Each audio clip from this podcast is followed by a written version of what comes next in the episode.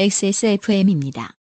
I D W K 노사정의 대타협, 무궁화 3호 가로채기 의혹, 그리고 가로채기. 가로채기 의혹, 가로차기 의혹, 가로채기. 노사정의 대타협, 무궁화 3호 가로채기 의혹, 그리고 공론 분열을 가중시키는 정책들에 대해서 이야기해 보겠습니다. 2015년 9월 세 번 국론 분열. 국론 분열. 잘한 것 같은데? 공, 공론 분열로 들렸어요? 어 그래요? 네. 아, 펜으로 뭘 한다고. 이걸로 이게 안 되잖아. 넌 멍충이. 다시 바로 갑니다. 노사정의 대타협, 무궁화 3호 가로채기 의혹, 그리고 국론 분열을 가중시키는 가중시키는 가중시키는 안녕. 아 이건 핫식스가 문제인가? 노사정의 대타협, 무궁화 3호 가로채기 의혹, 그리고 국론 분열을 가중시키는 정책들에 대해서 이야기해 보겠습니다. 2015년 9월 세 번째 목요일 히스테리 사건 파일 그것은 알기 싫다입니다.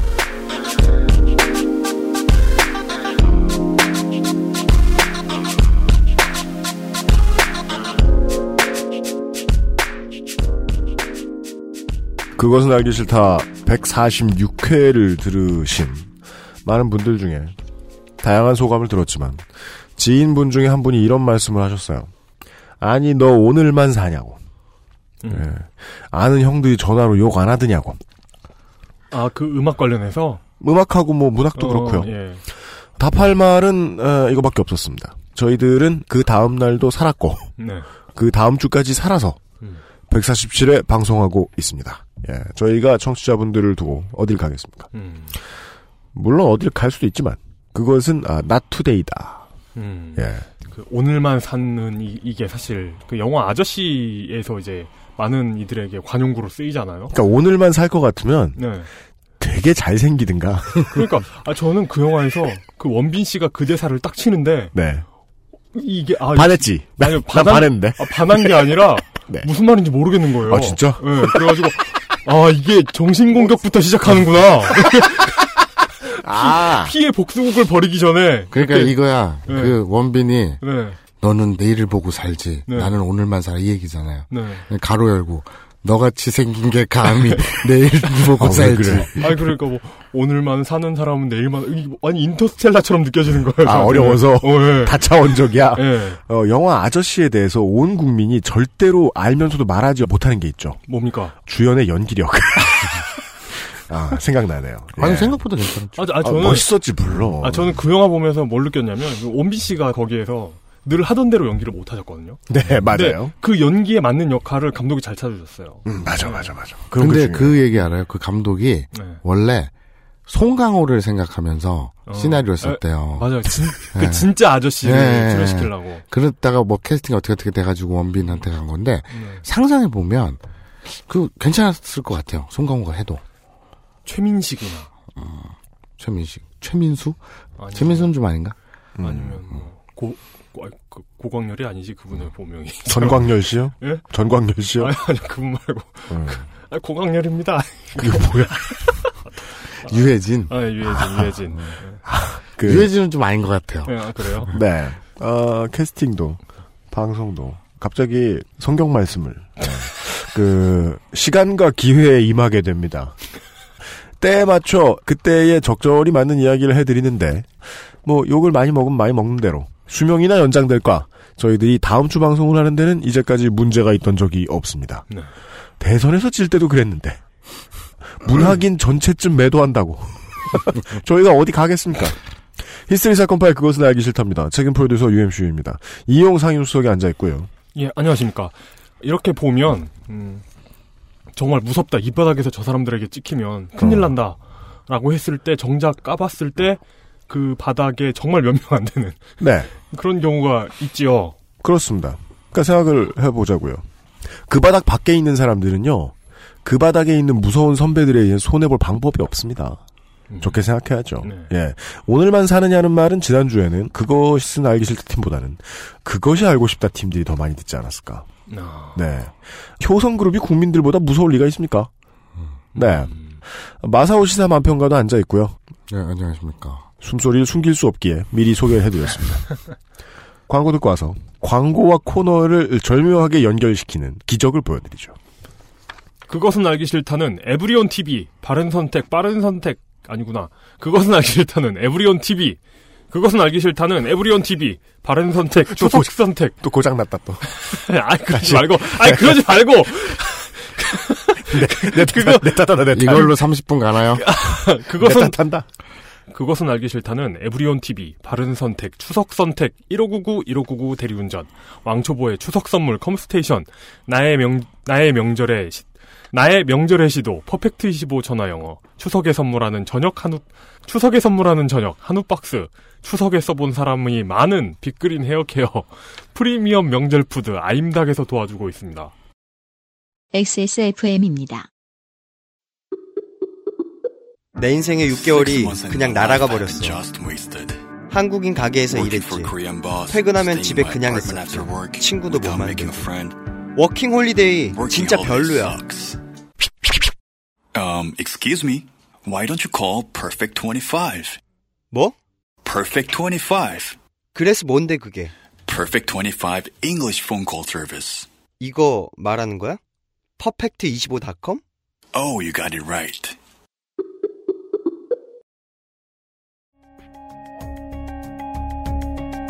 컴스테이션은 조용한 형제들과 함께합니다.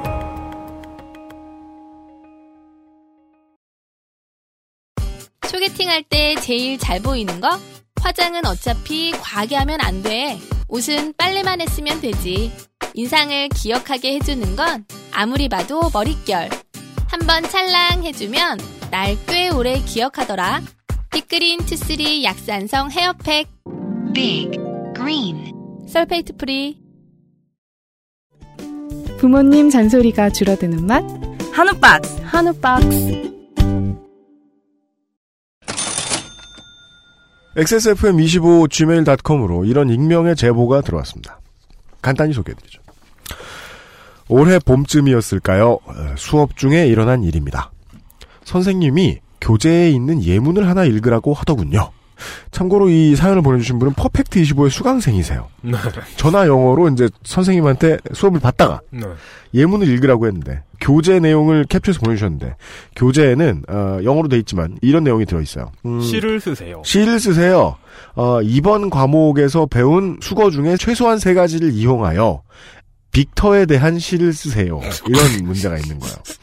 그 예가 써 있어요. 예, 빅터, 너는 가난하게 커서 열심히 일하여 쓰나 에, 그래도 기부를 하는구나.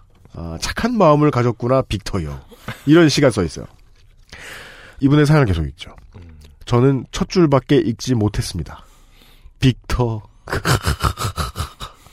선생님이 왜 그러냐고 물었으나 아, 두 번째 줄에서 You grew up so poor. 웃고 나서 선생님께 설명을 드렸습니다. 사실 선생님 회사가 광고하는 팟캐스트가 있는데 거기에 출연하는 분의 그곳의 이름이 빅터다.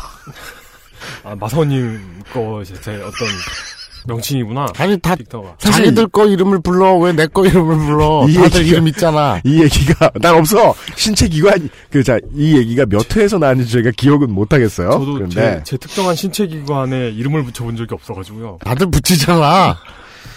라고 하자 그 순간부터 선생님도 숨을 쉬지 못하게 되었습니다.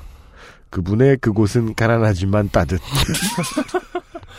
죄송합니다. 기부도 하고 막.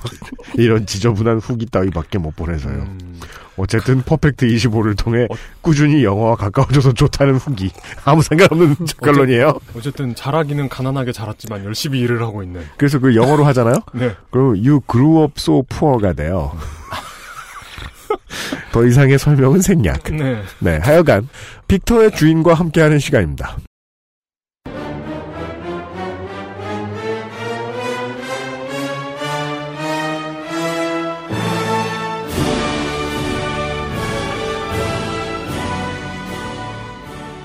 말로 때우는 시사만 평 이슈 대 이빨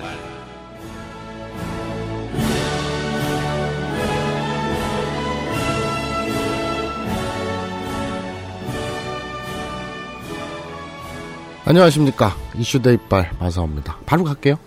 오늘 내용이 좀 어딜 가세요? 네, 내용이 좀 길어가지고 시간도 없는데 지각해놓고 어딜 가세요? 시간 바쁘다. 그러고 시간 시간이 어쩌다 없어졌는지. 첫 번째 이슈입니다. 네. 노사정 대타협인가 대야합인가 음. 빠밤 첫 번째 이슈 임금 피크제 입장 차이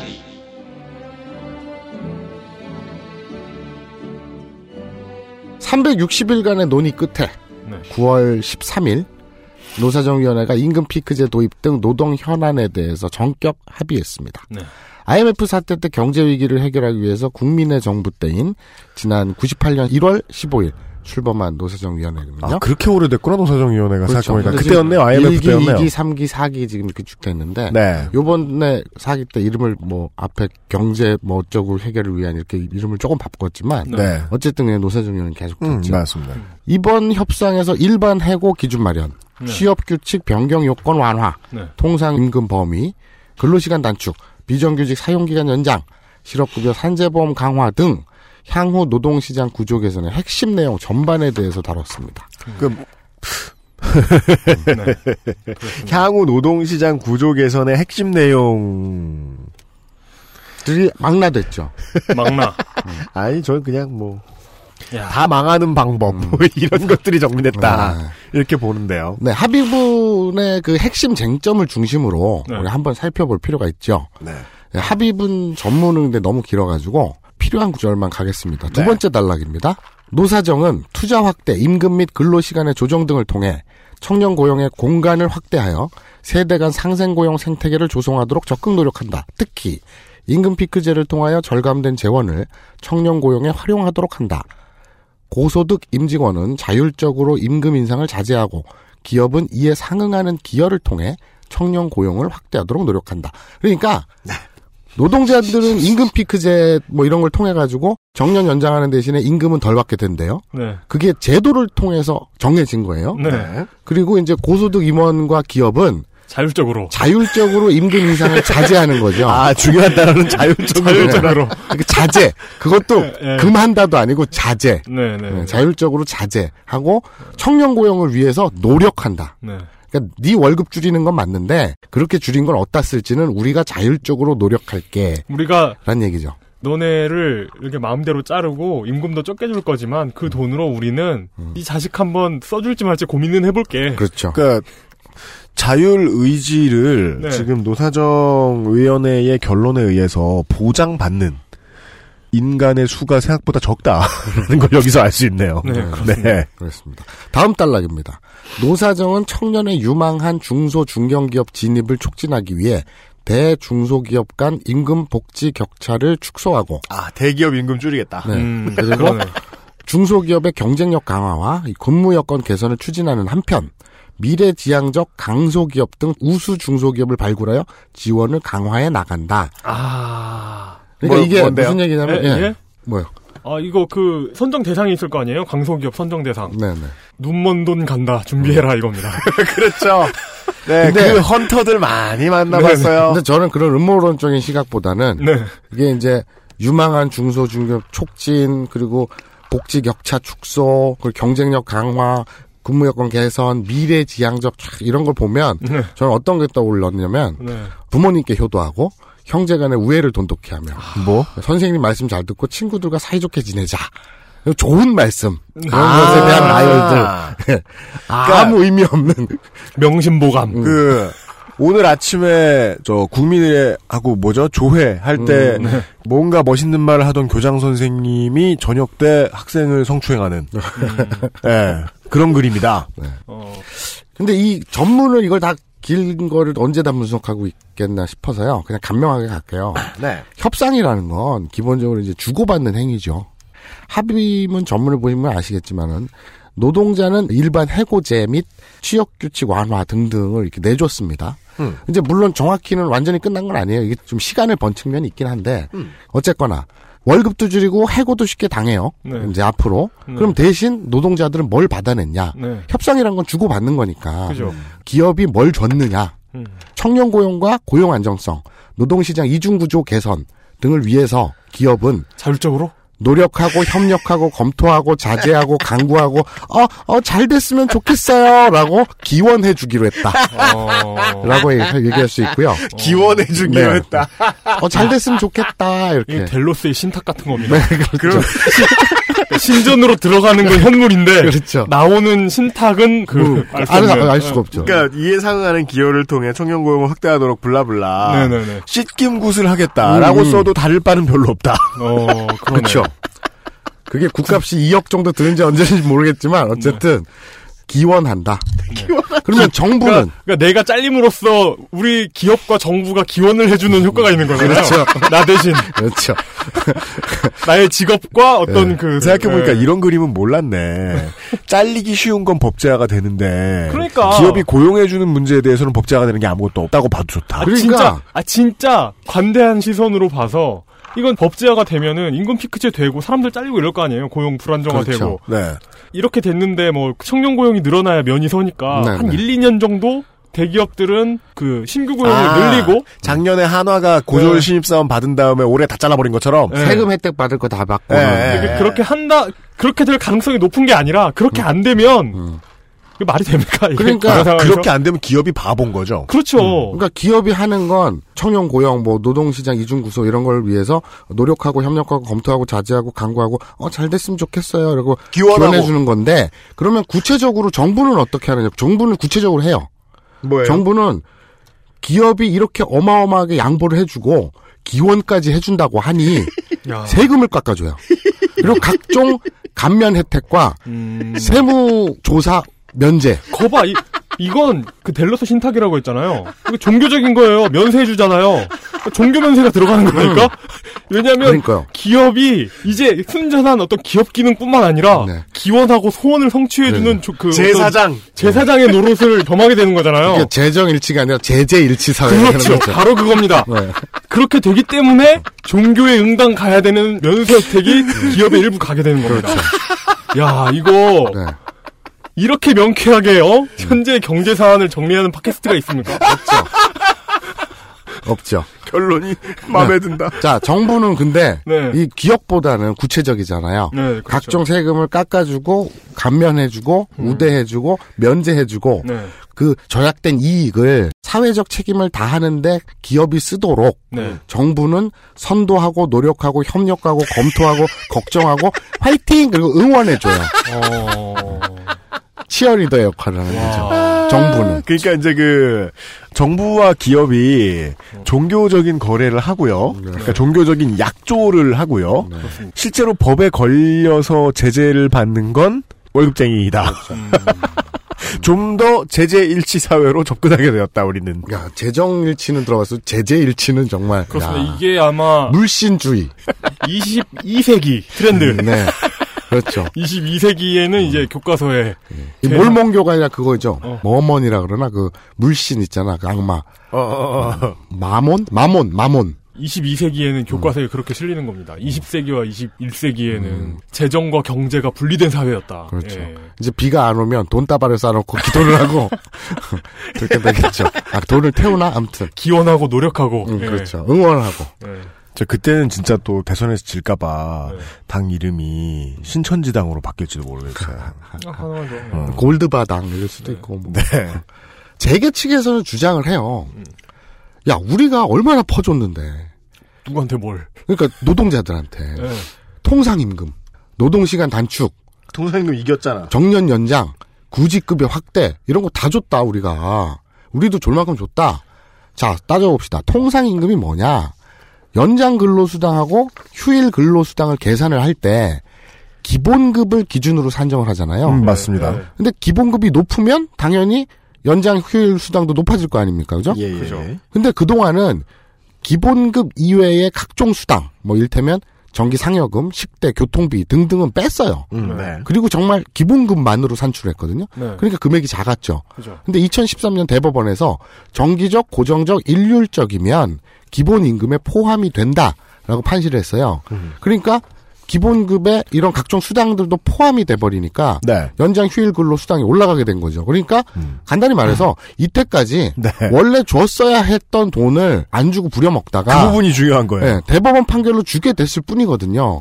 근데 재계가 우리가 내놨다라고 할 수는 없는 거죠. 그러니까 즉 제게는 내 죄가 들켰지 않느냐 이것들아. 그리고 지금 화를 내고 있는 거예요. 야, 난, 내가 내 죄를 자백했노라 막 이러면서 야, 난 그냥 내 권리에 따라 절도를 했을 뿐인데. 이러면서. 그렇죠. 아, 그렇죠. 진짜 참. 내가 이거 안 훔쳐갔으면은 너네들이 지금 얼마나 더 잘 먹고 잘 살았을 줄 알아? 정도? 그러니까 그 음. 갱스 오브 뉴욕에 보면 그 장면이 나오죠. 뭐요? 그 불이 난 건물에 소방차가 옵니다. 음. 그 소방관 대장이 그 불구경 하고 있는 사람들한테 외쳐요. 뭐라고? 이후 30분간 약탈 가능 이렇게 외쳐요. 막, 와, 몰려가지고, 막 다 훔쳐가지고 나간 다음에 이제 불을 끄거든요?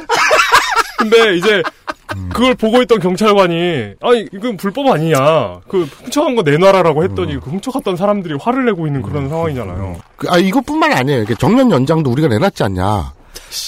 정년 연장은요 국가가 책임져야 할 복지 공간을 네. 노동자 개인이 알아서 각자 도생해서 메꿔라 이런 측면이 커요.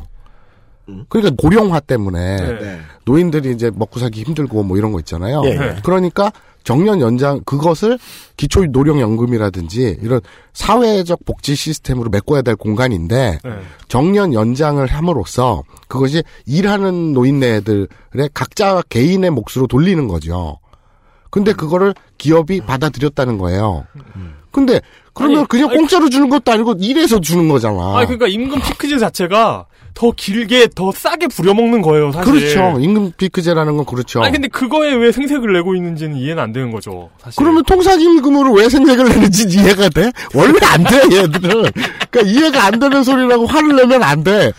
그런데 얘는 그냥 그러라고 태어난 애들이니까. 물론 거기에 이제 이분들께서 기원을 해주시죠. 기원도 해주시고 응원도 해주시고 검토도 해주시고. 검토도 해주시고 야, 그게 어디냐. 이렇게 생각도 해주시고 어.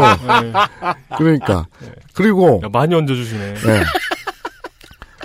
후하다 이거. 인증. 그리고 구직급여 올린다고 박근혜 대통령이 발표했잖아요. 근데 그거 국비도 아니고 어. 기업 돈도 아니에요. 그거 우리 월급에서 절반 나가요. 그러니까 고용 보험료가 올라요.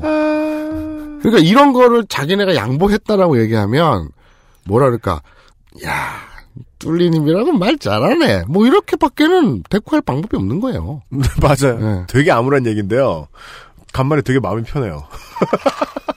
절대 악에 대해서 얘기하는 기분이 들어요. 맞아, 맞아. 네. 그러니까 아무도 불만을 갖지 않는 절대 악.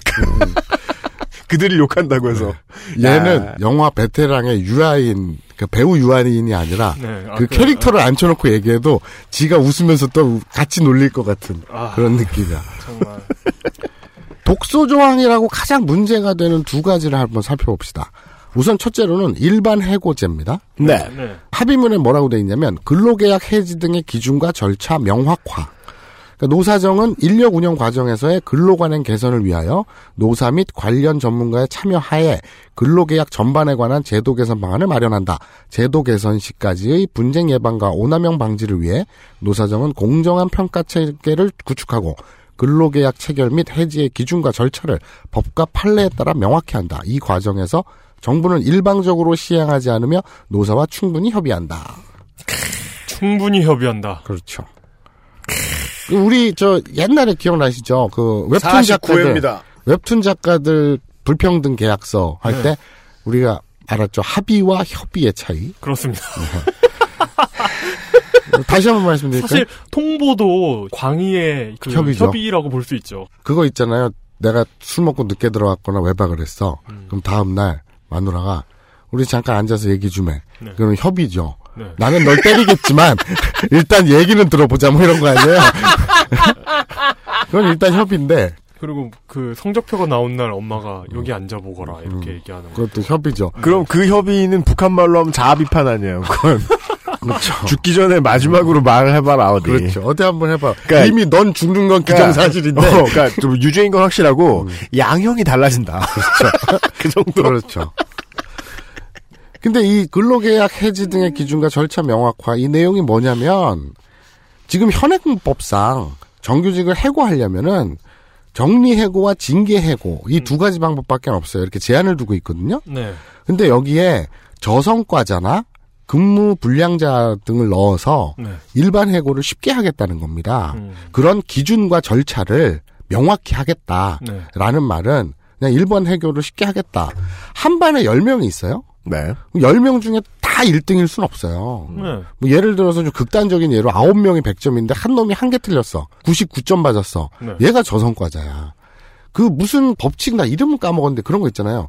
10명을 일을 시켰는데 6명은 열심히 하는데 4명이 게으름을 펴요. 네. 그래서 그 4명을 드러내고 잘라내고 음. 6명을 두고 일을 시켰더니 세 명이 열심히 그 중에 60%가 열심히 하고 또 40%가 게을러지고 네. 나태해지고 네.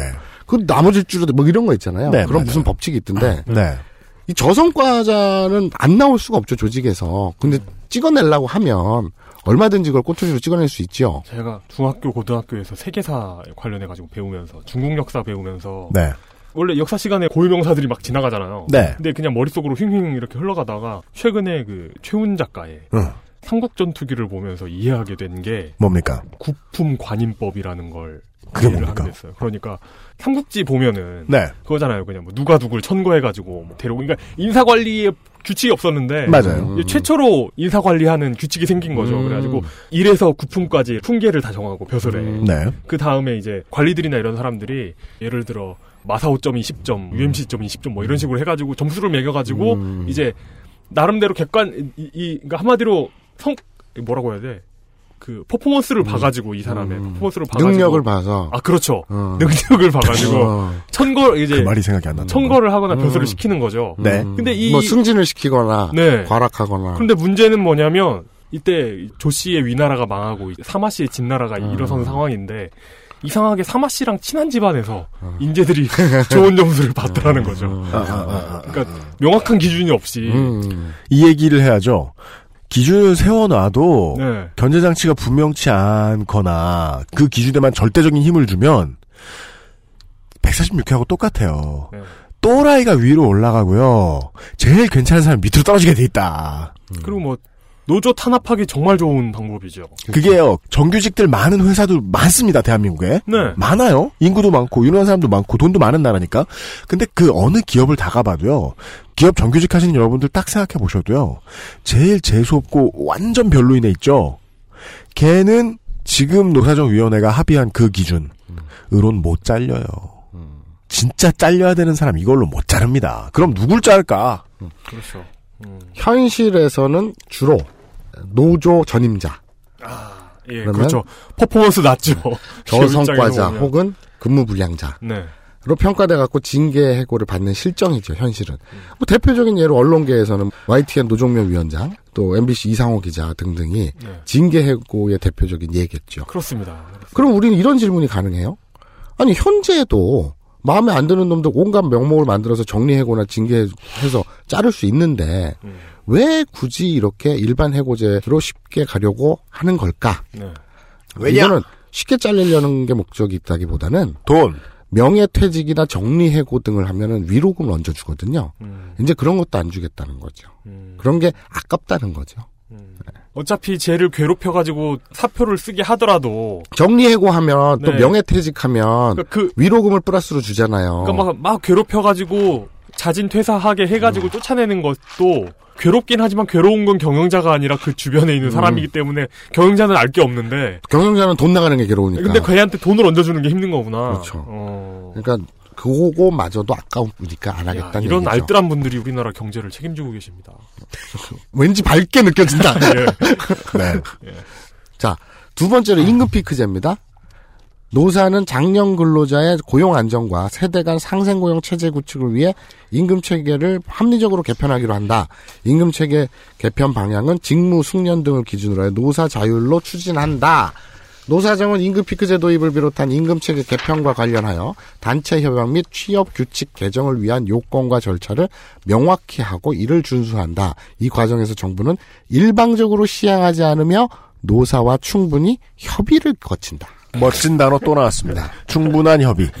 자비판. 그러니까 이제 이제 아시겠죠? 이런 법률적인 문서에 나타난 협의라는 말은 그냥 하겠다는 뜻입니다.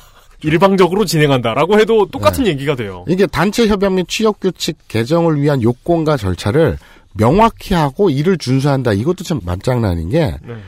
지금 현재 취업 규칙은 노동자 측에 불리한 내용으로 바뀌려면 노조 과반수 이상의 찬성이 있어야 되잖아요. 네. 그런데 그냥 쉽게 음. 개정하기 쉽게 만들겠다 이 말을 그대로 할 수는 없으니까 취업규칙 개정을 위한 요건과 절차를 명확히 하고 이를 준수한다. 그 명확히 한 어떻게 명확화하는가는 음, 협의를. 통해 그렇죠. 노사와 충분한 협의에서 충분한 협의라는 말은 뭐 노사가 만나 화장실에서 소변을 본다 이걸로 바꿔도 내용이 달라지지 않는 그렇죠. 거예요. 네, 맞아요. 예. 소변을 본 후 결정한다. 네.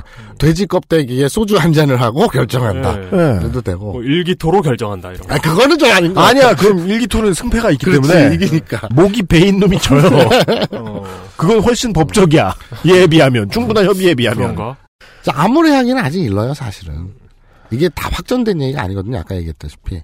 일반 해고제와 임금 체계 개편을 위한 취업 규칙 변경 등등은 제도 개선 방안을 논의하기로 했다. 이게 사실은 지금까지 팩트예요. 자, 앞으로 논의하기로 했어요. 그리고 이게 입법도 뒷받침 돼야 되잖아요. 야당에서 이걸 들어줘서 법을 바꿔야 되잖아요. 그죠? 그런데 야당과 합의를 해야 되는데 네. 하다가 수틀리면 협의. 네, 협의로 가는데 이게 법제화가 뒷받침이 안 되니까 어떻게 얘기하냐면 정부 지침으로 간단 말이에요. 네. 정부 지침은 사실 법리적 구속이 없어요. 음. 그러니까 다들 어떻게 되느냐? 내가 일반 해고제로 쉽게 잘렸다. 네. 또는 우리 회사가 취업 규칙 변경을 네. 쉽게 해갖고 사측 맘대로 해버렸다. 이러면 다 소송으로 가겠단 말입니다. 음. 그러면 법제화하는 것보다는 좀 덜하겠지만 네. 개인이나 음. 노조가 음. 법에 호소하는 것이 이게 쉬운 일이냐고요. 기업별 노조라든지 개인이 하는 게. 그렇죠.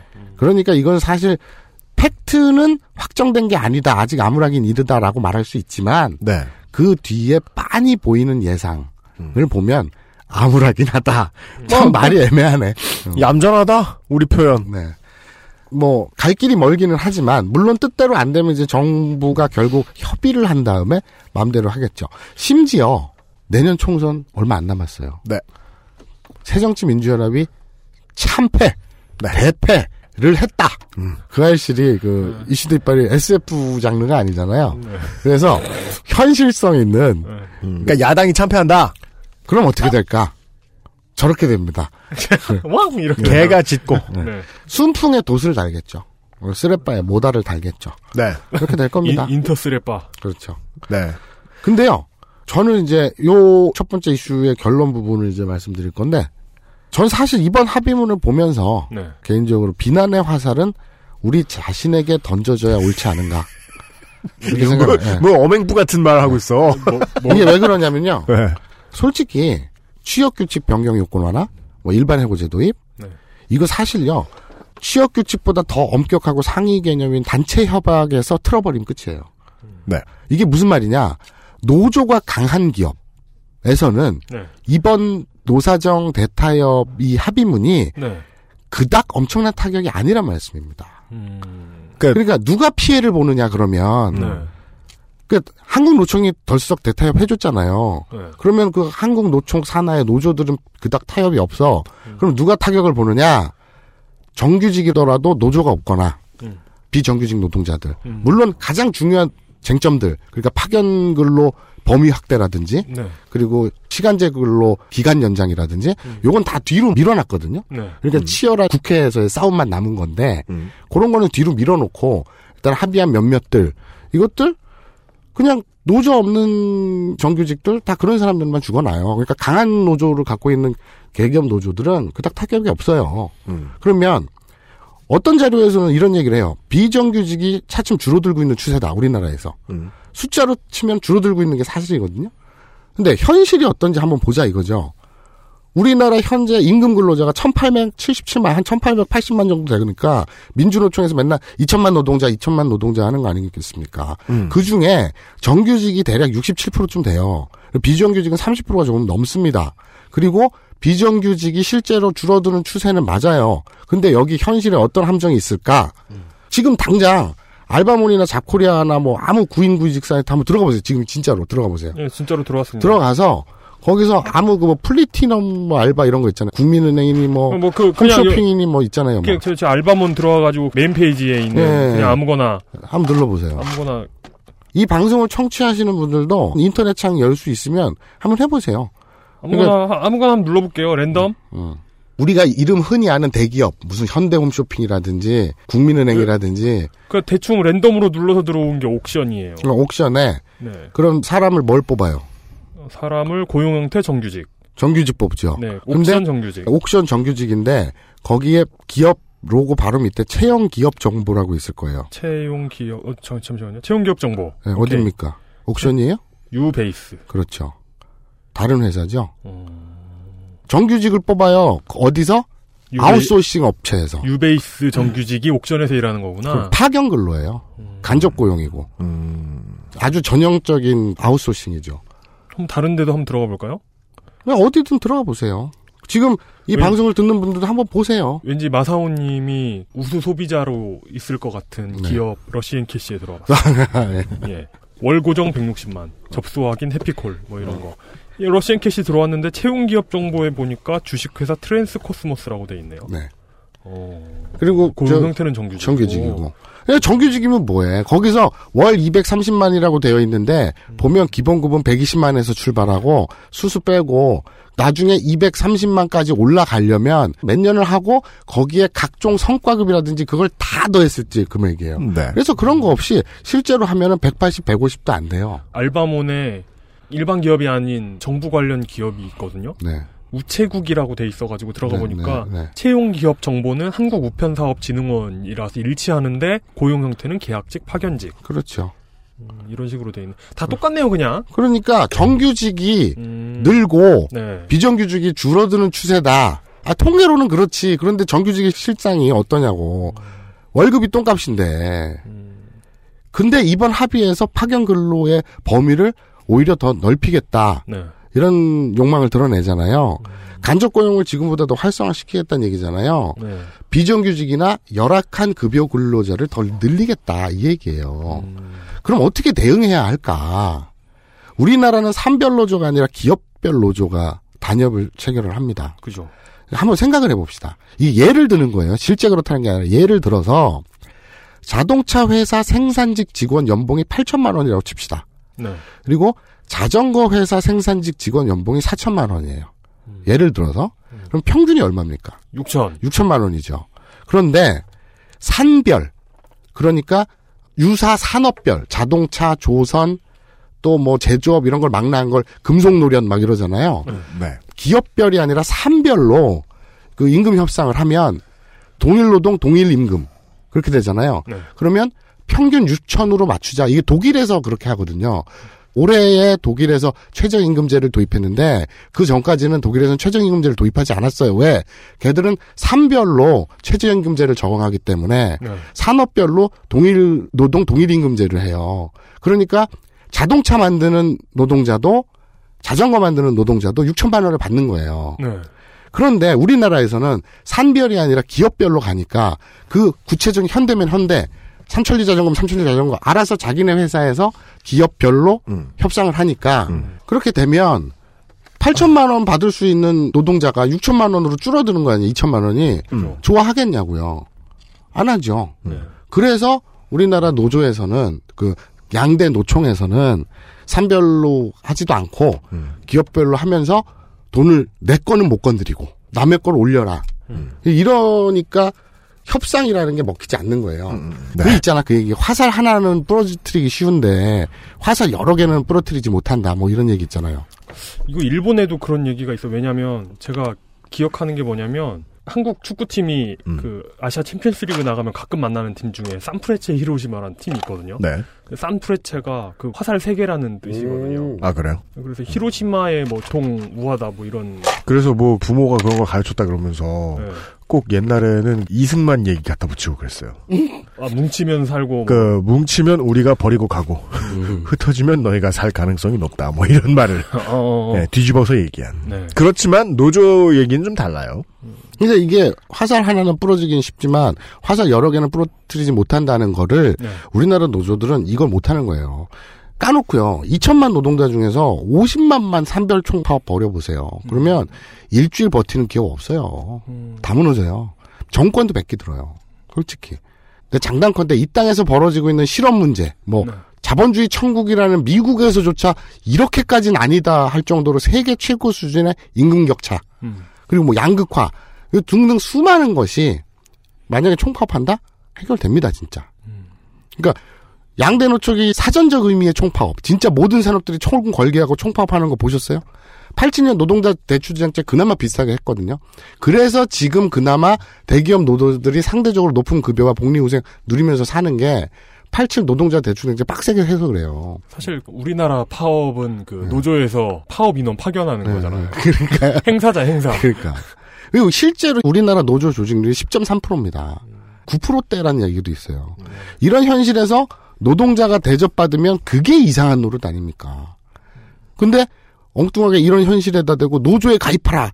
라는 소리를 야당 대표가 아니라 태평양 건너 천조국 대통령한테 들었으니 네. 더 기가 막힐 노릇이죠. 하지만 우리나라 대통령께서는 어, 한국의 특수성, 아, 네, 그렇죠. 네. 아니, 한국의 나는- 특수성을 고려하라. 음, 물뚝형의 트윗에다 그렇게 썼더라고. 박근혜 대통령한테 가장 듣고 싶은 말이 뭐냐고 뭐 누가 그랬나 봐. 네.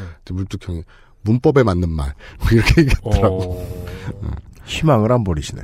음, 간접 고용 줄이고요. 네. 동일 노동 동일일 임금 관철시켜야 되거든요. 음. 그게 이제 문제의 원인이잖아요. 자, 그게 왜 그러냐. 연대의 정신을 저버린 노동자 투쟁. 지금 당장 밥그릇 지키겠다고 자기 자식들 세대를 나락으로 떨어뜨린 짓 아니냐. 업보다. 뭐 이번 뭐 대타협을 가지고 뭐 어쩌고 저쩌고 투쟁하네. 뭐 총파업에 나서네. 뭐. 네, 잘들 해보세요. 그런 생각입니다. 그런 의미에서 비판의 화살은 우리 쪽에 돌려야 되지 않는가. 라는 얘기였습니다. 참 이번 그 노사정 합의 과정이 특이하게 느껴졌던 게 노측이 있고 회사 측이 있잖아요. 그리고 그 사이에 정부가 중재를 하겠다는 게 노사정 위원회의 어떤 취지일 텐데 정부가 삼성 놀이를 해요. 그러니까 언론들의 굉장히 많은 광고를 때려 넣어요. 근데 그 내용이 뭐냐면 아들 나오고 아버지가 아들을 이렇게 쳐다보면서 어, 내 자식을 위해서 내가 잘려야 하지 않겠냐 뭐 이런 광고를 계속 내보냅니다. 그래놓고 마음에 안 드는 언론에다가는 그 광고 잘라가지고 경제적으로 압박 주고 음, 참 이런 걸 보면 정부가 중재를 하기 위해 노사정에 끼는 건지 아니면 2대 1이 돼야 다구리가 되기 때문에 끼는 건지 참 네. 네네네네네. 둘다 맞는 얘기 같고요. 네네네. 네. 네. 2대1 다구리는 사실 98년부터 열심히 하던 일이고, 네. 아, 실제로는 2대1인 것처럼 하지만, 맞는 쪽도 개평을 받고 있는 것은 아니냐. 음. 한노총에 대해서 이야기했던 것도 뭐 18년째, 17년째 뭐 변함은 없어요. 다만, 노총이 생각보다, 그니까 생각보다는 아니다. 우리는 뭐 대충 이제 노총 어떻게 돌아가는지를 뭐 모르는 사람들도 아니고, 저는 그런 류의 희망은 있어요. 이 물뚱님이 그런 얘기 했었잖아요. 구민TV가 지금 다 망가졌는데 고쳐 쓰는 게 어떠냐. 맨날 새 거 만드느라 새 거라고 말하는 사람들 중에 사기꾼 너무 많다. 의지 있는 사람들이 좀 고쳐다가 쓸만한 걸로 만들어 쓰면 어떻겠냐라는 얘기 하셨었단 말이에요. 네. 저는 노총에 대해서도 약간은 그런 생각을 좀 해요. 그 내부가 의견이 원활하게 소통이 잘 되는 조직 같다는 느낌은 들진 않아요. 근데 노총을 고쳐서 쓴다면 그게 한노총이든 민노총이든요. 그 구분하지 말아봅시다. 고쳐서 쓴다면 고쳐서 써야 할 이유는 저한테는 그거 하나? 싸울 줄은 안다. 그러니까 이제까지 계속 하던 일이 조직해서 싸우는 일. 그게 싸우는 신용이든 간에요. 네. 원래 싸우는 신용이 싸움입니다. 정치라는 건. 싸울 줄은 아는 곳이다. 그러면 이 사람들한테 비정규직의 목소리가 얼마나 큰지를 들려줄 방법을 좀 생각을 해봤으면 좋겠다. 네. 그러니까 정부가 어떻게 바뀌었으면 좋겠다라는 거는 그건 그냥 기승전 박근혜 쇼에서 하는 일이고 네. 그 우리가 실질적으로 조금이라도 수정받을 수 있는 건 노총밖에 없지 않나. 음. 그게요. 이런 측면이 있어요. 이건 좀 원고에는 없는 얘기인데. 네. 개인적 체험이라고 해둡시다. 객관적 데이터로 증명할 수는 없는 길이니까. 네. 그 우리나라 소위 말하는 권 출신 네. 그리고 노동운동 이쪽에서도 이제 한 30년 동안 그런 게 있었어요. 그 마르크스주의 어쩌고 저쩌고 이렇게 쭉 계보가 내려오는데 음, 예, 예. 노동자가 자기 이익을 위해서 음. 발을 딛고 서 있는 그 자리에서 최선을 다해 투쟁하는 것. 음. 그래서 자기 이익을 위해 투쟁을 해서 밥그릇을 지키고 늘리는 것. 음. 그게 선이다. 음. 근데 맞는 말이거든요. 그럼 밥그릇 없는 노동자는요? 네? 밥그릇 적은 노동자는요? 아니, 그니까, 근데 문제는 뭐냐면, 어. 밥그릇 적은 노동자는 또 밥그릇 적은 노동자가 알아서 투쟁을 해서 밥그릇을 쟁취해야겠죠. 그런데 여기에서 뭐가 결여돼 있냐면 맞는 말이긴 한데 그 가장 큰 위에 있는 대명제 연대 정신, 음, 노동자 연대 정신 음, 그것들이 어느새 사라져버리지 않았는가 음. 그 부분에 대한 반성을 촉구하자. 네. 그것이 지금 UMC가 얘기한 어떤 노조를 통해서 네. 그 고쳐가지고 쓰는 네. 거기에 가장 선행되어야 할 회복되어야 할 정신이 연대 아닌가 네. 노총별 뭐 50만, 70만, 80만 이렇습니다. 산별로 들어가면 그래도 크고요. 그 사람들이 다 자기 혼자 먹고 살려고 조합비 내고 있을 거란 생각이 들지 않습니다. 조합비라는 게 뭐 자동으로 빠지기도 하고요. 여간에 자율적, 자제, 기여, 노력, 협력, 검토, 강구, 기원, 선도, 걱정, 응원, 충분한 협의, 일방적으로 시행하지 않으며 법과 아무 상관없는 단어들의 나열을 좀 너- 들었습니다. 너의 희생은 법제화하겠지만 나의 희생은 자율적으로 할 거야. 그런 이야기였습니다. 오빠 못 믿니? 예. 그 얘기였습니다. 광고 듣고 두 번째 얘기 나눠보죠. 각 지역별 환타입니다. 지금 듣고 계신 방송은 히스테리 사건 파일 그것은 알기 싫다입니다. XSFM입니다.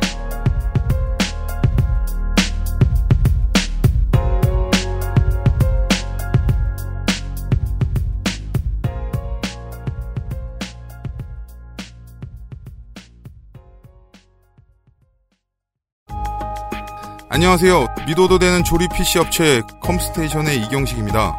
조립 PC 시장은 특이하게도 구매자가 검색을 통해 부품의 가격을 모두 알아볼 수 있습니다.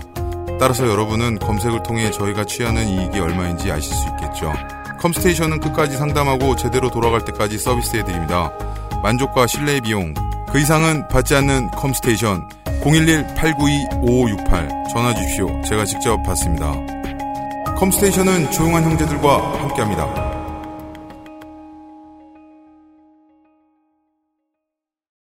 카카오톡으로 지난 수업 내용을 확인하고 반복해서 연습할 수 있습니다. 늘어난 실력을 매일 알려주는 전화 영어.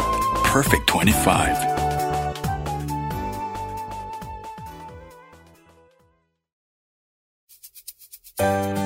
바른 선택, 빠른 선택. 1599, 1599에서 알려드리는 대리운전 이용 상식. 대리운전 쓰실 때마다 현금 결제와 영수증 처리. 불편하셨죠? 1599, 1599 법인 서비스를 이용하시면 별도의 지불 없이 이용하고 월 단위 후불. 세금 계산서 발행과 경비 처리. 참 쉬워지겠죠? 바른 선택, 빠른 선택. 1599, 1599에서 전해드렸습니다. 바른 선택, 바른 선택. 돌아왔습니다. 정부와 기업의 종교적인 논의에 대한 이야기를 했고요.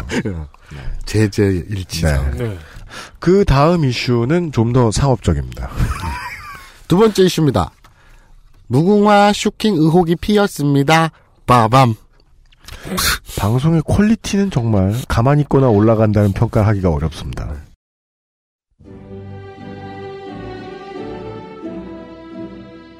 두 번째 이슈. 이명박 정부의 비교적 소소한 슈킹.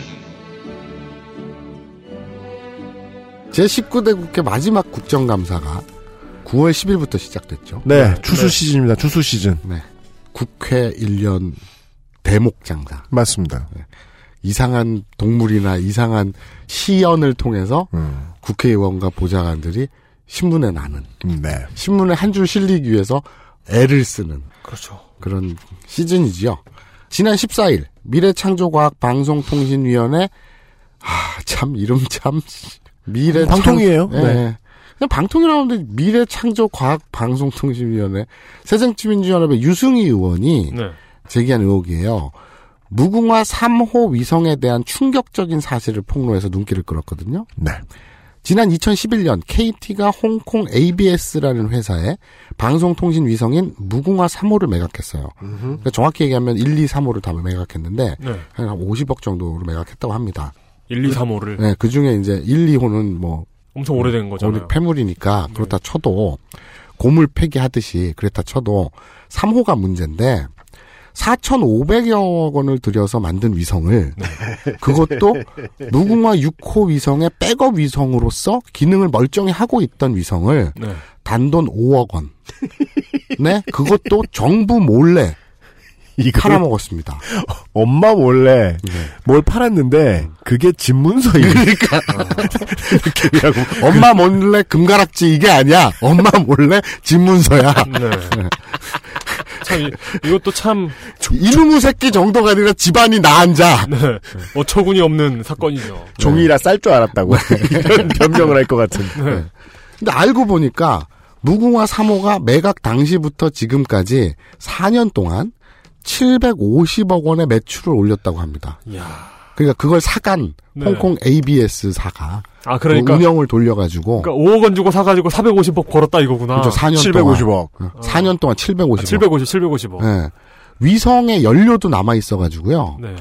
매출액이 2017년까지 총 1,050억 원에 달할 것으로 추산된대요. 이런 위성 같은 경우는 연료가 떨어지면 궤도를 유지할 수가 없어가지고 이제 폐기되거든요. 음. 근데 이제 연료가 남아 있으니까 얘기는 2017년까지 운영이 가능하고 네. 운용해서 계속 매출을 발생시키면 5억에 사가지고 한 6년 동안 1,050억 원의 매출을 땡긴다. 음. 뭐 이렇게 추산된다고 해요. 네.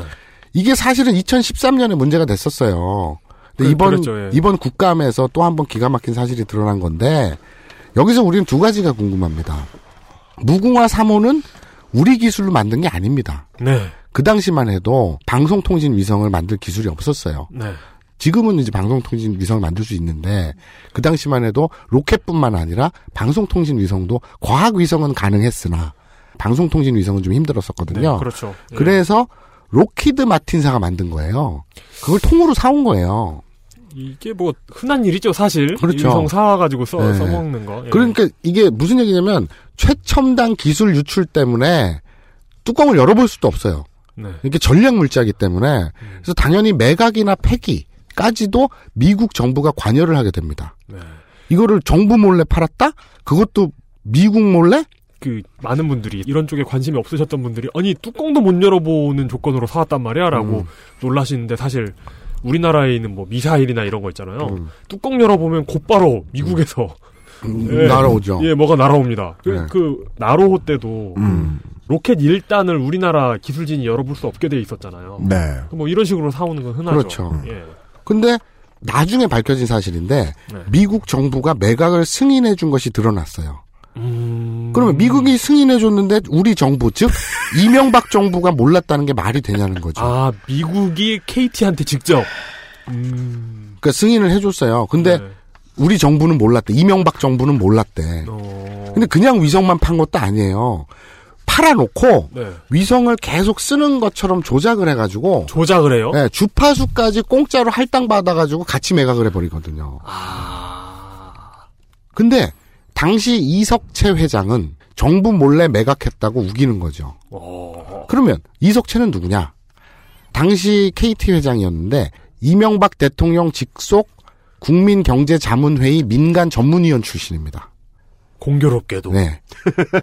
근데 이 양반을 KT 사장으로 네. 이것은 과연 우연이다. 네. KT 사장으로 넣기 위해서 KT 기존에 정관이 뭐라고 돼 있냐면 최근 2년 내에 KT 경쟁업체와 공정거래법상 동일 기업군에 속하는 업체에 임원으로 있던 자는 이사가 될 수 없다.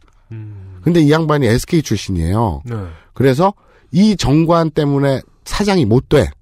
넣을 수가 없어 아예 공모에. 어, 그런데 그러니까 정관을 뜯어 고쳤어. 어, 그러니까 정관을 존중하는 거잖아요. 네. 이걸 정관 예우. 네. 어쨌든 정관 예우 때문에 취임을 못할 뻔한 걸 그러죠. 정관을 뜯어 고치면서 그렇죠. 정관을 바꾸면서 어거지로 사장에 앉힌 인물입니다. 당시에 정말 공교롭다. 이명박 대통령의 형인 이상득 전 의원이 밀고 있다 이런 소문이 파다했다고 해요. 언론 보도에 따르면. 이 양반을요? 네. 본인이 네로라 하는 낙하산 출신인데 네로? 네로라 나다 네. 네로라 에이씨 근데 My name is 네로. 그런데 네. 이, 이 양반이 자기가 낙하산 출신인데도 불구하고 MBC 출신이자 이명박 정권 때 그 청와대 대변인이죠. 김은혜. 음, 이 양반을 2010년에 영입해가 커뮤니케이션 실장에 앉힙니다.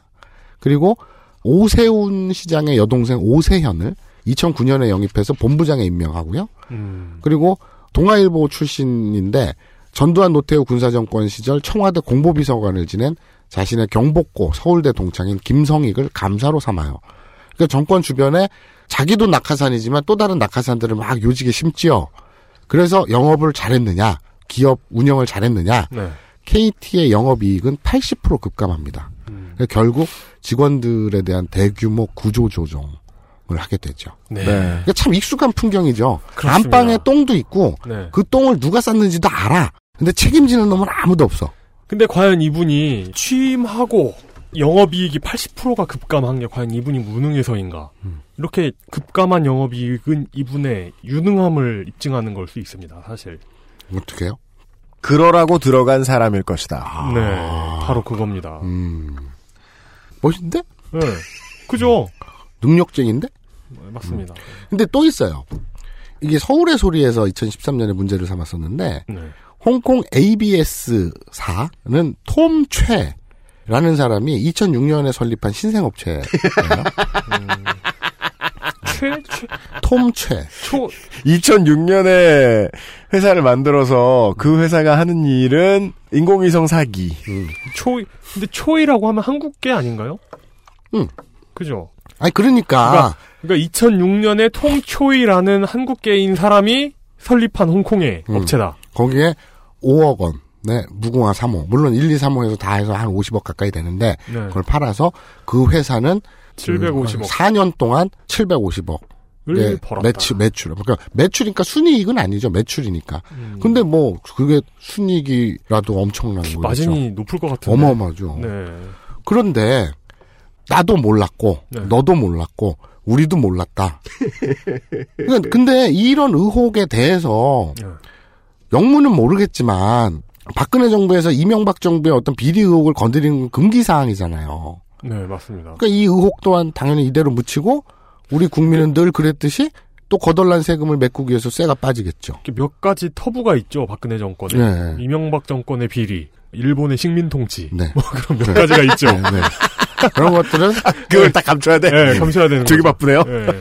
감춘다기보다는 안 보이는 거죠. 네 네 네. 그걸 언급하면 종북 세력이고. 그렇죠. 반정부 세력이 되는 거죠. 통합을 해치고. 네. 네. 반애국. 그렇죠. 그리고 일본의 어떤 식민 통치에 대해 의문을 제기하면 대동아 공영권의 공영을 해치는. 그렇죠. 네.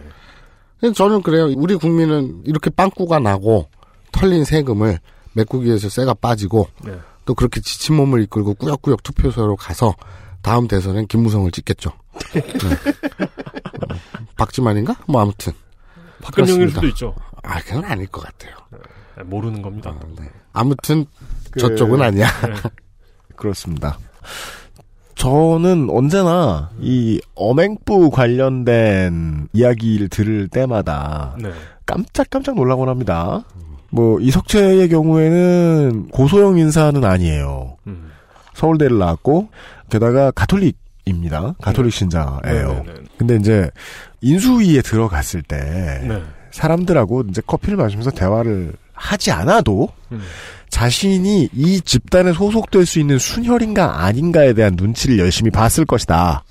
사실 그런 눈치 없으면 거기까지 올라가기도 어렵다. 그리고 그것을 대처하는 이석채 회장의 방식은 자신의 인맥을 순혈로 KT와 행정부에 뿌려놓는 거였단 말이죠. 음. 경복고와 서울대, 네. 가톨릭.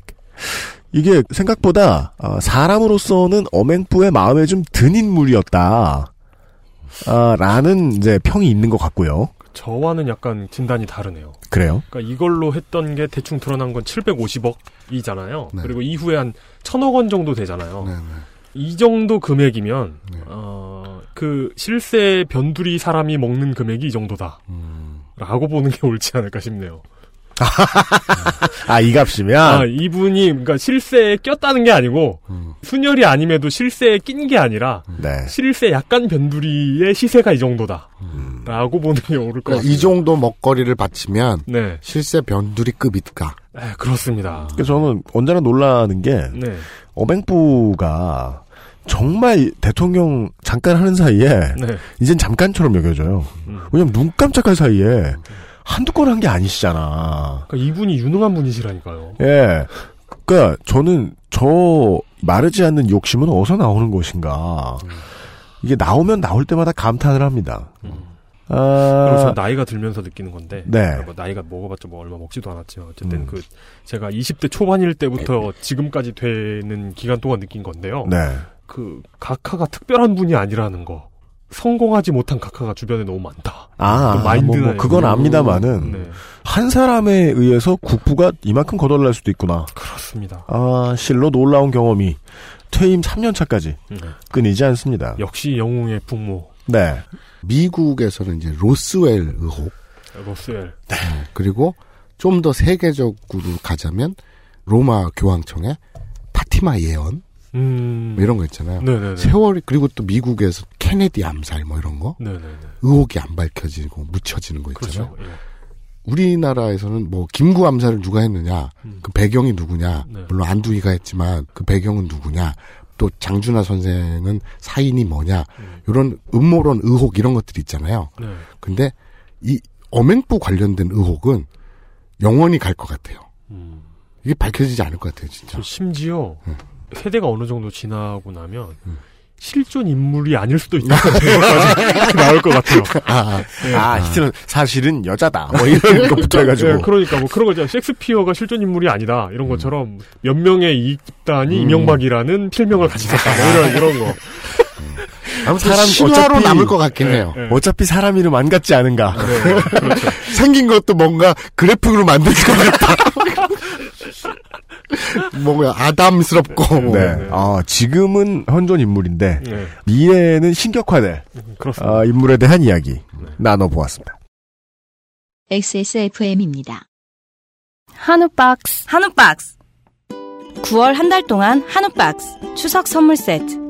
어디에 써도 맛있는 불고기에 명절 음식용 산적과 국거리로 꽉 찬 한우 박스 마마 세트가 85,000원. 이번 추석엔 한우 박스 추석 선물 세트. 등심이랑 불고기로 온 가족이 즐기는 한우 파티. 한우 박스 파파 세트가 13만 5천 원. 한우 박스 평화로운 추석. 아이들이 먼저 알고 좋아하는 안심 먹거리. 프리미엄 safe food 아임닭. 거품, 향, 색깔.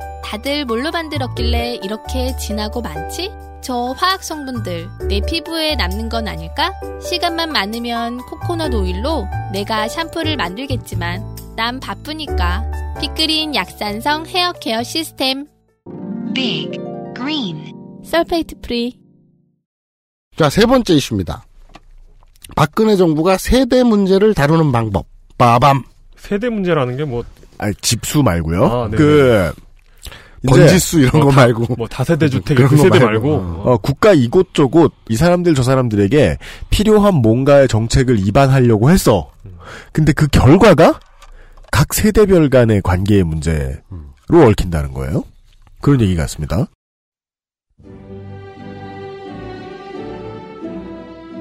세 번째 이슈.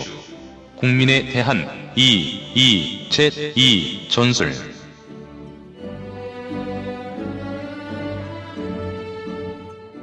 지난 11일 기획재정부가 국회에 제출한 중장기 조세 정책 운용 계획에 따르면요. 네. 고령화의 진전으로 구조적인 소비 부진이 우려되고 있는 상황에서 젊은 세대로 부의 이전이 필요하다. 세대 간 부의 이전이 원활하게 이루어질 수 있도록 증여세 제도를 보완하겠다. 음. 아직 웃으면 안 되는데? 아니 솔직히 웃기잖아요. 봅시다. 젊은 세대로의 부의 이전이 필요하다는 것도 이런 말 뉴스에서 많이 쓰는 말인데 저도 쓰긴 싫어하지만 써봅시다. 지나치게 자세히 들여다본 결과예요. 그냥 소득 분배 정의가 제대로 일어나면 세대 간 뭐 격차 문제를 고민할 필요도 없습니다. 대전제만 잘 고쳐놓으면 이런 개소리 할 필요가 없어요. 근데 하여간 이런 개소리로 시작을 하더니 물론 어찌 보면 틀린 말도 아니에요. 젊은 세대로의 부의 이전이 필요하다는 말은 경제학자가 할 수 있는 말이야. 근데 정부는 그 이전의 정의들을 고쳐놓으면 되는 거예요. 정의롭게 해놓으면 되는 거예요. 말을 잘못한 주제에 답은 부자가 세금을 덜 내는 것이다. 그렇죠. 그러니까 부, 아. 젊은 세대로 부의 이게- 이전이 필요해요. 어떻게 그 전체 사회에서 발생되는 이익을 소득으로 분배하거나 이런 식으로. 네, 그런데 아까 뭐- 여기서는 해법은 증여세. 어, 그러니까 그러니까 이게 뭐 비정규직 문제 해결 아, 그러니까 이게 늙은 사람들이 돈이 많지 않느냐. 그러니까 젊은 사람들한테 돈 줄 때 세금을 안 떼겠다. 음. 근데 그 젊은 사람은 공교롭게도 내 아들이거나 뭐 그럴 수 있다는 손주. 거잖아요. 예. 아 그래서 재벌 미성년자 자녀들이 가진 뭐 그렇죠. 주식의 수가 몇 조 원이고 뭐 그런 얘기 그렇죠. 나오는구나. 작년 9월에도 사실 비슷한 얘기를 했다가 부자들의 부의 대물림이라는 비판을 받고 물른 바가 있어요, 정부가. 근데 이렇게 주장하는 거예요. 증여세를 합리화할 경우에 미래에 대한 불확실성 때문에 돈이 돌지 않고 있는 상황이다, 현재. 그런데 부가 젊은 층으로 이전되면 젊은 세대의 소비 여력이 커져서 위축된 내수의 숨통이 트이고 내 집 마련에 나서는 젊은 층이 늘어 부동산 시장이 활성화되는 등 침체된 소비가 살아날 수 있을 것으로 기대한답니다. 야 이거 그것이 알고 싶다나 뭐 이런 경찰청 사람들 이런 거 보면 상속을 노리고 부모를 살해한 그런 나쁜 놈들 있잖아요. 네. 그런 걸 주진우자는 얘기예요. 그분들이 알고 보니까 경제 역군이었구만. 내수를 진작시키려고 그러시는 거구만. 아 부를 젊은 세대로 이전시키려고 살인을 통해 아 진짜. 야 원활하게 이루어질 수 있도록. 아니요 뭐 뭐. 아, 지, 아 진짜 이건 말도 안 된다. 그러니까 얘들이 기본적으로 산수가 안 되는 게요. 예. 부자 한 명이 1억을 쓰는 것보다 서민 10만 명이 10만 원씩 쓰는 게 훨씬 경제에 도움이 될 텐데 말이죠. 아 근데 앞에서는 산수 잘했어요. 천재다. 부자 한 명한테 1억 아껴주는 대신에 서민 10만 명한테 10만 원씩 월급 들주기. 아. 네, 모르는 건 아니야. 음. 이번에 적용을 못한 거지. 그렇죠. 방향이 이렇게 말고 저렇게 갈 때는 계산이 잘 되죠. 그렇죠. 이렇게, 이렇게 이 사람들 월급 10만 원씩 줄여주면은 음. 정부에서 얼마 먹고도 재벌들한테 얼마를 더 그렇죠. 주겠네 뭐 이런 거. 그런 거요. 뭐 이거 증여세 얘기는 그렇고 네. 이 얘기는 어떤가요? 보건복지부는 지난 13일 긴급 브리핑을 열고 0세에서 2세 영아의 어린이집 종일 보육 서비스를 워킹맘 위주로 재편한다는 내용의 보육 체계 개편안을 내놨습니다. 네. 일하는 여성은 아이를 길게 맡기고 전업주부 자녀는 가급적 집에서 양육되는 것이 바람직하다라는 취지인데요. 정부가 추진 중인 유사 중복 복지 구조 조정의 일환으로 해석된다고 합니다. 그러니까 이런 얘기죠. 엄마가 밖에서 일을 해. 음. 근데 노사정 대타협 합의문에 따라서 일반 해고제로 회사에서 잘려. 그렇다고 집에서 전업주부를 할 수도 없어. 왜? 맞벌이를 안 하면 굶어 죽으니까. 네. 그래서 일감을 집에 갖고 와서 재택근무 알바를 해. 근데 이런 종류의 일들은 서류 입증이 어려운 경우가 많아. 그래서 워킹맘이라는 서류 입증이 안 되니까 어린이집에서 종일 보육을 안 받아줘. 그래서 너무 힘들고 서러워서 울어. 그걸 옆에서 보던 여동생이 난 언니같이 안 살아. 난 시집 안 가. 시집 가더라도 애 안 낳아. 이러고 선언을 해. 그럼 가뜩이나 저출산 고령화로 국가 존속이 위협받고 있대잖아. 그래서 지자체에서 어이구 큰일 났다 싶어가지고 복지를 확대해. 이재명 시장 그 성남시에서 중앙정부 지원 없이 자체 예산을 쪼개서 무상 공공 산후 조리원 사업 이런 걸 시행하려 그래. 네. 그랬더니 보건복지부가 못하게 막아. 그렇죠. 산후조리원은 질병 감염에 취약한 신생아의 집단 감염 가능성이 높고 화재 등 사고 시 대피가 어려우며 모자 애착 관계 저해 등의 문제점이 있는 만큼 정책적으로 지원하고 권장하는데 신중할 필요가 있대. 아니 무슨 산후조리원 가면 뭐 10살 때 제대해? 모자 애착한 게 저와 같은 소리 하고 있네. 그 어릴 때 모유 안 먹고 분유 먹고 큰 애들이 어 애정 결핍에 걸려가지고 이상한 짓 하고 뭐 이런 얘기지. 아 세상에. 그래서 저는요 이걸 내용을 이렇게 보면서 야 이쯤 되면 이거 녹시 녹시 나가면 안 된다. 그러니까 모자 애착 관계 같은 소리하고 자빠졌네. 근데 지자체에서 중앙 정부 예산을 달라는 얘기도 아니고 자체 예산으로 할 테니까 허가만 내가 달라는데도 보건복지부가 막은 거야 이 케이스는. 그래서 왜 막았냐 그랬더니 이런 얘기를 하는 거야. 이 얘기한 사람 애 낳았을 때 산후조리원 보내면 진짜 근데 이런 얘기들 보면서 야 이쯤 되면 이거 국가 전복 기도 세력은 정부 아니냐. 맞아요. 예? 그 얘기를 해야 돼요. 그러니까 전임 엄행부는 국가를 말아먹더니 네. 박근혜 이 양반은 아무래도 대한민국을 아예 없애버리려는 것 같은데? 어, 국가 전복을 국가의 어떤 주체라고 할 수 있는 정부가 하고 있는 거니까. 그, 그렇죠. 국가가 자살을 기도하고 있는 거예요. 그렇죠. 저출산 고령화로 국가 존속이 위협받고 있는 상황에서 네. 그런 복지나 이런 걸로 출산을 장려하고 막 이래야 되는데 네. 그걸 막아. 음. 그러면서 워킹맘만 종일 받아줘 애를. 네. 그런데 워킹맘을 하려고 했더니 나는 해고가 쉬워. 네. 뭐 어느 장단에 춤을 맞춘 추란 말이야. 네. 그러니까 죽으란 얘기예요. 어, 맞아요. 예, 진짜 죽으란 얘기네요. 네. 맞아요. 자. 그렇습니다. 그, 이렇게 봐요. 모든 건 소득 분배가 정의롭게 이루어져야 된다. 그러니까 삼인주의의 원칙은 사실 저는 선택의 문제라고 보지 않아요. 실제로 모두 도입합니다. 표를 진짜로 무서워하는 정치인들이 득세하고 있는 나라에서는요. 네. 소득 분배를 제대로 못 이루어 놓으면 그때 그때 불평 불만을 가진 사람들의 입을 막기 위해 집어넣는 정책마다 세대 간 세력 간의 다툼을 야기하게 돼 있단 말입니다. 그렇죠. 예. 그 뭐 지하철 한 여든 살부터 공짜로 타게 하라고.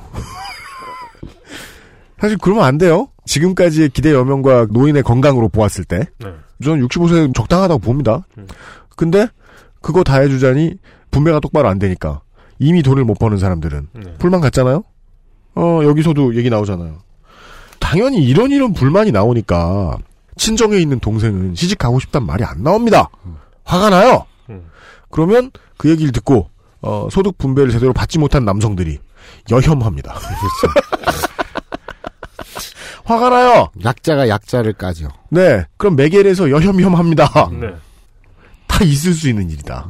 사실 근데 또 우리나라만의 문제가 아닌 게 격차가 벌어지고 임금 격차라든지 네. 그 사회 불평등이 심화되니까 그게 다 신자유주의 광풍 때문이잖아요. 그럼 유럽도 그렇고 지금 구구 정당이 뜨잖아요. 네. 민족주의 정당 뜨고 네. 이민자들한테 돌 던지고 이민자 출신 2세들은 열받아갖고 또 시위에 나서고 악순환이잖아요. 네. 우리나라에서 똑같이 일베나 지금 얘기한 것처럼 여혐이나 다 약자가 약자끼리 까잖아요. 네. 그러면 사실은 뭐가 문제인지 음. 그럼 신자유주의 부작용이다? 아니면 뭐 이거 답정 너가 아니라 네. 뭐가 문제인지 면밀히 관찰을 해서 네. 그것을 탐사보도 하거나 보여주거나 네. 문제점을 지적하거나 네. 환기시키거나 그 정치권에 요구하거나 이런 것들 사실 언론이 해야 될 역할이거든요. 음. 그리고 그나마 외국에서는 유럽에서는 그게 돼요. 음. 그러니까 지금 영국의 그 골수자파인 제레미 코빈 돌풍이라든가 네. 그러니까 수정주의 제3의 길은 자빠지고 아, 네. 미국 민주당 샌더스 후보. 그 예, 뭐 이런 예. 일어나는 일들이 다 그런 것 때문에 일어나는 거거든요. 네. 작용 반작용으로. 우리나라에서는 뭐 노조에 가입하자던가 네. 아까 소득 분배 얘기했다던가 그리고 또 간접 고용을 줄이자. 뭐 이런 먹거리 그리고 복지 확충하자. 네. 그럼 세금을 어떻게 할 거냐? 증세 얘기하자. 당당하게. 음. 무슨 증세 없는 복지라는 허구에 휘둘리지 말고 네. 이런 먹고 사니즘의 아젠다가 굉장히 많은데 그것을 공격적으로 제기하기는커녕 네. 지금 공천 문제로 야, 이씨발 얘기는 안 하겠다. 아, 짜증나. 아, 그래서 가끔 이 마사오님의 대본을 보고 있으면 꼭 저더러 뭔가 말을 하라고. 아, 그거 하지 마. 그냥 대본대로 해. 근데 이 모든 암울함을 다 합쳐도 다 얘기해, 꼭다 얘기하려고. 네. 모자른 극강의 암울한 소식이 하나 더 남아 있습니다. 뭡니까? 빠밤. 최강 두산이 넥센 타이어한테 져서 넥센 타이어 뭐 야구 선수 이름이에요? 6연패 끝에 4위로 내려앉았습니다. 이번 주에는 그 고정이 가속화되고 있습니다. 롯데한테도 졌더라 어제. 네. 이런 그 야빠들의 틈바구니에서 오늘의 암울한 이빨 여기까지입니다. 오늘 그러니까 오늘 시점으로 오늘 치러지는 경기가 있습니다. 아, 이번 주에 전북 경기가요? 그 전북대 에, 어, 어디더라 거기? 뭐, 팬의 일- 자격이 없어. 네, 일 일본의 모시기 하고 그 아시아 챔피언스리그 8강전을 합니다. 아, K리그 클래식 말고, 예, 네. 예. 어떻게 될지 궁금하네요. 제가 얘기 아니 뭐 두산이야 뭐. 네. 어제도 원고를 보내주시면서 네. 제가 두산이 져서 아, 안타깝다 이렇게 얘기했더니 두산이 뭔가요? 먹는 건가요? 하시더라고요. 제가 대답할 건 하나밖에 없었습니다. 맞습니다. 네. 요즘 그 이렇게 돌아가는 걸 보고 있으면 막 구구정당 득세하고 이런 거 하고 있으면 언젠가 한 번은 국가사회주의의 대두와 몰락 있잖아요. 그것도 한번 다뤄보고 싶습니다. 아, 그래서 실제로 세 가지 이슈 말고, 두산 자꾸 지른 거 말고, 네. 마사오 시사 만평가께서는 한 가지를 더 얘기하고 싶으셨던 것 같아요. 그래서 저한테 이런 말을 하라고. 제가 써인 대로 읽을게요. 오늘 이슈 중에 새정치 민주연합 혁신안 표결이나 재신임 얘기는 없네요. 세정 뭐요? 그게 뭐예요? 딱 이렇게 대본을 써왔는데 네. 그걸 까면 어떡해. 내가 그걸 시킨 대로 할 것 같아요? 그냥 연기를 좀 하지. 아이씨. 차라리 자. 차라리 진짜 하고 싶으면 절 시키세요. 저는 성의껏 해드릴게요. 알았어. 자연스럽게 막 저렇게 네. 오늘 이슈 중에 세정 얘기 아니라 네. 그 자연스럽게. 근데 네. 오늘 이슈 중에 새정치민주연합 아, 근데 저는, 표결이나 재신임 얘기는 없네요. 세, 세정 뭐요? 그게 뭐예요? 그니까, 이 이야기는, 이 다이얼로그는 이런 얘기예요. 아, 지금 새정치연합 내부도 늘 그렇듯 분란이긴 합니다만은, 어, 전라누리당 세력이 지금 결사 항전을 하고 있는데, 결사 항전 및, 아, 신민당 창당. 네. 두 가지 카드를 놓고 꽃놀이를 하고 있는데, 근데, 뭐, 그게 진짜 문제이긴 합니다만은, 지금 국감에 열심히 뛰고 있는 야당 의원들도 하고 싶은 말이 많이 있을 겁니다. 아, 아젠다 세팅을 위해서 열렬히 싸우고 있는데, 국감에서 홈런 칠 때는 홈런 쳤다고 열 글자 써주고, 네. 당내에서 싸움 날 때는 안철수 의원 얘기 두세 장 써주고, 뭐 평론가 임내 하는 사람들도 안철수 의원 이야기만 해주고 안철수 의원 까는데 시간 다 쓰고 자신들의 아까운 원고를 국감에서 일어나는 중요한 국가 대사에 대한 문제에 대해서는 쳐다보지도 않는다. 그러니까 그 여론의 작동 원리에 대해서 탓하고 싶어하는 뭐 거기까지도 이해를 하고 어, 양자 모두에 문제가 있다 보니 결론은 계속 야당이 존재감이 없다. 뭐 요 정도. 여기까지가 네. 네. 이달의 이슈대 이빨이었습니다. 다음 이야기가 준비되는 대로 또 모시도록 하죠. 어, 마사오 시사만 평가였어요. 수고하셨습니다. XSFM입니다. 이대리 맨날 살 뺀다면서 점심에 웬 소세지야? 에이, 과장님. 이건 기름지고 짠 마트 소세지가 아니고요. 아임닭 닭가슴살 소세지예요. 어, 이것도 닭가슴살이야? 한 입에 먹기 편하게 생겼네? 아이 참, 과장님. 아임닭 큐브잖아요. 국내산 현미가 들어가서 정말 부드럽고 다이어트에 딱이라고요. 질리지도 않고 먹기도 간편해서 요즘 다이어트 하는 사람들은 다 이거 먹어요. 닭가슴살을 가장 맛있고 간편하게 먹는 법 premium safe food 아임닭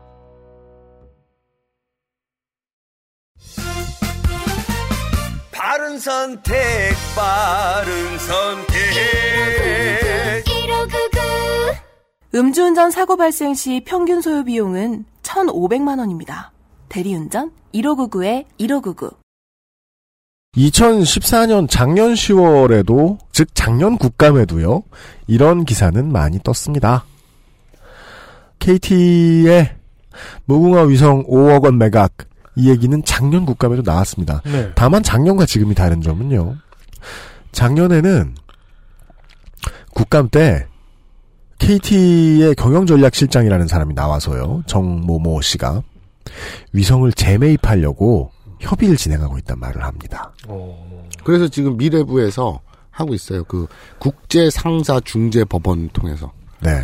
근데 이 만약에 매입을 하면 파는 사람은 그 홍콩 ABS의 톰최잖아요. 그러니까 톰최 씨가 아니 아니 있는- 그게 지금 네. 좀 복잡한데요. 네네네. 산 놈은 그때 그랬는데 네. 그걸 또 다른 어떤 회사에다가 또 팔았어. 그 주식 대부분을 매각해요. 그 회사가. 그러니까 음. 손을 턴 거지 쉽게 말해서. 이미 차익은 뽑아내고 갔구나. 네. 세상이 장난입니까? 아, 아무리 생각해도 실수인 것처럼 속이고 집문서를 팔아먹은 10살짜리 아들내미 인것 같다는 생각밖엔 들지 않습니다. 부모가 추궁하자 다시 사올게. 근데 그 매각 협상이 지금 작년에 중단된 상태예요. 정확히. 네. 그래서 올해는 그 얘기마저도 하지 않고 있습니다. 아, 국부는 신나게 새 나가고 그것을 열심히 묻고 따지고 조사하는 국감 자리는 언론이 아무도 얘기를 안 해줍니다. 꼭 이렇게 힘들어지면 괜히 일하던 사람만 자르더라. 그렇습니다. 어, 여기까지가 목요일의 히스테리 사건 파일 그것은 알기 싫다였습니다. 책임 프로듀서 UMC 이용상임 수석, 마사오 시사만평가가 오늘 수고했습니다. 내일 이 시간에 뵙죠. 감사합니다. XSFM입니다. I D W K